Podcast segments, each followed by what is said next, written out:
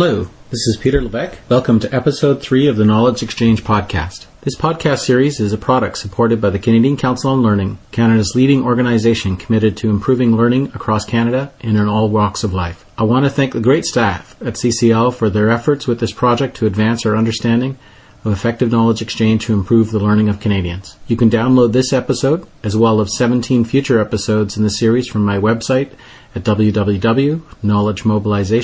From iTunes, directly, just search for KM Podcast. Alternatively, go to knowledgeexchange.podomatic.com. The conversation that you're about to hear took place in Toronto on Monday, April 23rd, 2007 at the home of Cathy Vine, Executive Director of Voices for Children. Cathy and her team are thinking differently and working hard to turn knowledge into action. She describes the process as change facilitation, one that involves children and youth directly in the decision making process and creates open systems that support learning. She challenges us to create a true learning culture and to question our assumptions about knowledge and leadership. Her examples of how to engage in a shared search for answers, collective action taking, and the difficulty of translation with the eventual and obvious need for relationships and trust does not only apply to work with children and youth, but to all organizations. It was a privilege to talk to Cathy, and I hope you learn as much as I did.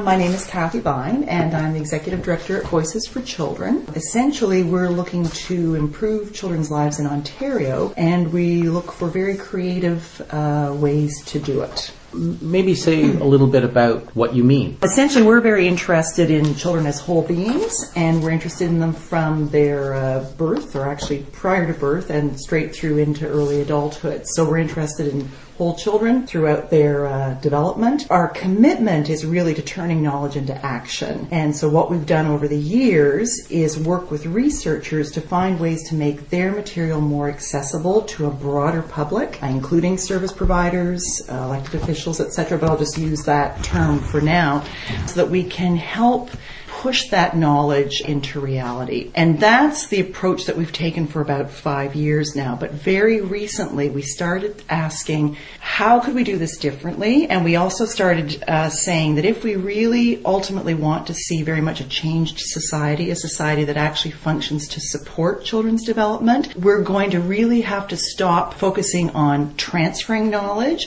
and start focusing on how can we use ourselves to facilitate change. Why? Because we were not not going to achieve our goals. We absolutely um, were not satisfied to put the amount of energy that we were putting into translating knowledge, for lack of a better term, and pushing it out. We didn't know where it was landing. We didn't know what was being done with it.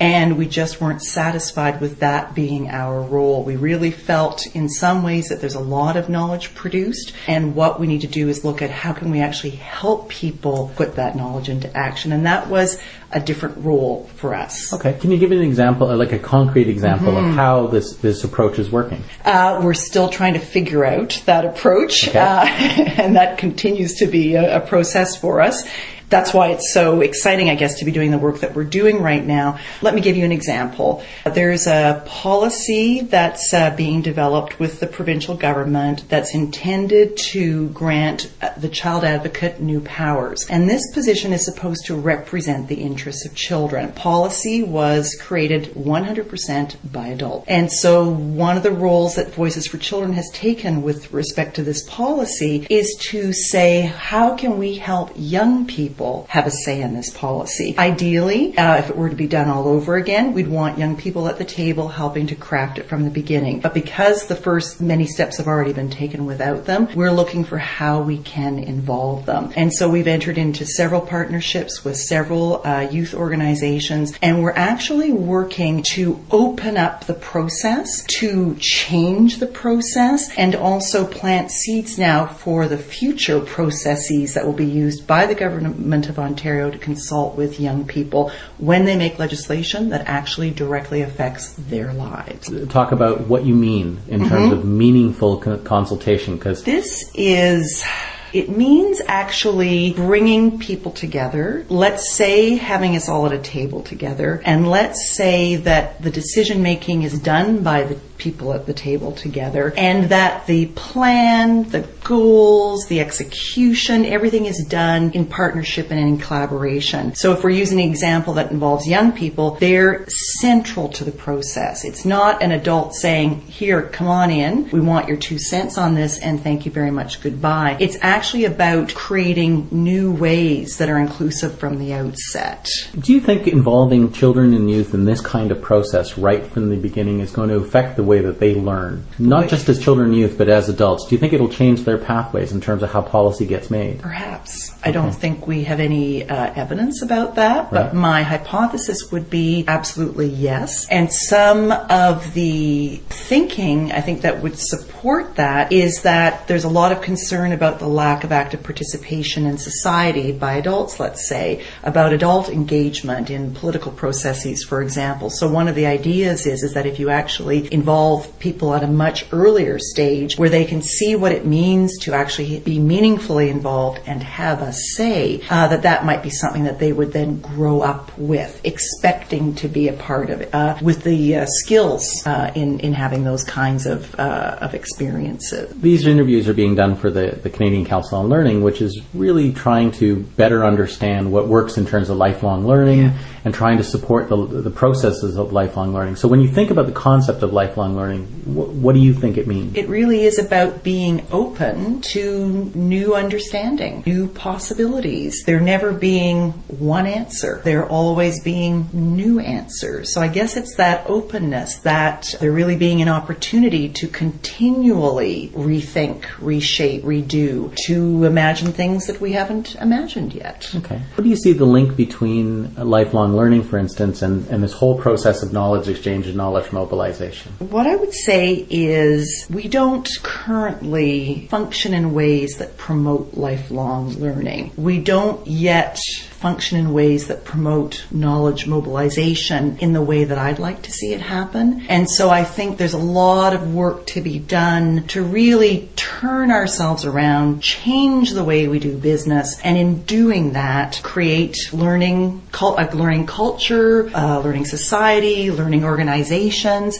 so that we can actually learn and make use of what we learn. And I think that's what will really help us societally to become lifelong learners. Do you, um, when you think about a learning culture or an organization that is learning, do you have any examples of people that you consider are actually really good that you're trying to either emulate or they're doing good practices that you see them doing that you try to bring into your own organization? What I'm seeing are several individuals who get it and they're modeling that behavior. They're out teaching about that behavior and I'm following them around saying, Oh, now I get it. And so I think I'm seeing some good examples. And then every other place I look, I'm seeing closed shops. I'm seeing people who uh, think that because they know it, they've got it. And as long as they know it, nobody else needs to get it. Like I really see a lot of closed systems. I really see a lot of uh, organizations that are focused on very discrete activities, and I think they're really missing out on much grander opportunities. So, how could you open them up? What is needed to what is needed to support this process of mm-hmm. collaboration, of you know, a co-construction, of mm-hmm. ongoing learning, and mm-hmm. feeding back into the system? Um, I guess there needs to be something within the environments that we're all working in or learning in that actually permits us to take in this information, to throw it around, to debate it, to decide whether it's something that we could then actually adopt for ourselves and then somehow through the organization or the environment have the means to then adopt it. And I think that's where one of the breakdown areas is is that we go off to conferences, we hear great stuff, but we don't have a mechanism in place when we get home then to actually help us really thoroughly review and figure out do we want to adopt this and then if so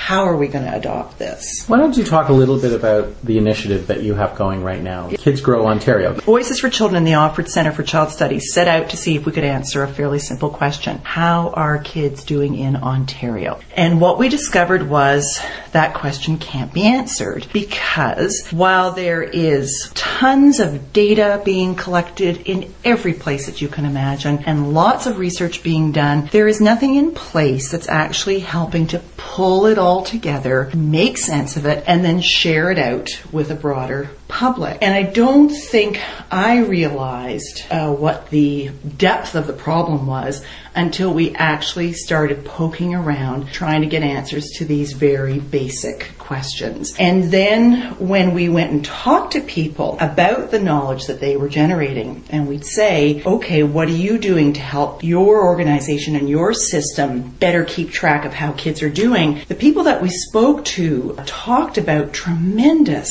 effort that they were putting into actually making some of those changes. They were going to change how they were collecting data. They were going to be far more connected to the people who were ultimately going to use that information. And let's say that was within the education area. And then we might say towards the end of that meeting, and how is your work relating to the work that's being done at this ministry or that ministry or yet another area to do with children's development? And I remember quite poignantly the person in one uh, meeting looking me looking at me aghast and saying, "Oh, we couldn't possibly do this with anybody else. It's enough just to get our own data house in order." And so while there's great effort being done within systems. There's no connection going on across the systems, even though we're all talking about the very same children. There's layers of challenges. One of the other areas that we learned was that so much good work is being done, but there's never any plan from the very get-go to figure out who is it that actually is going to make use of this information? Who is it that wants this information? How could this information be helpful? And I don't mean to dismiss the efforts where that is going on. It's just that so often it isn't going on. That whole shared search for answers, that whole shared,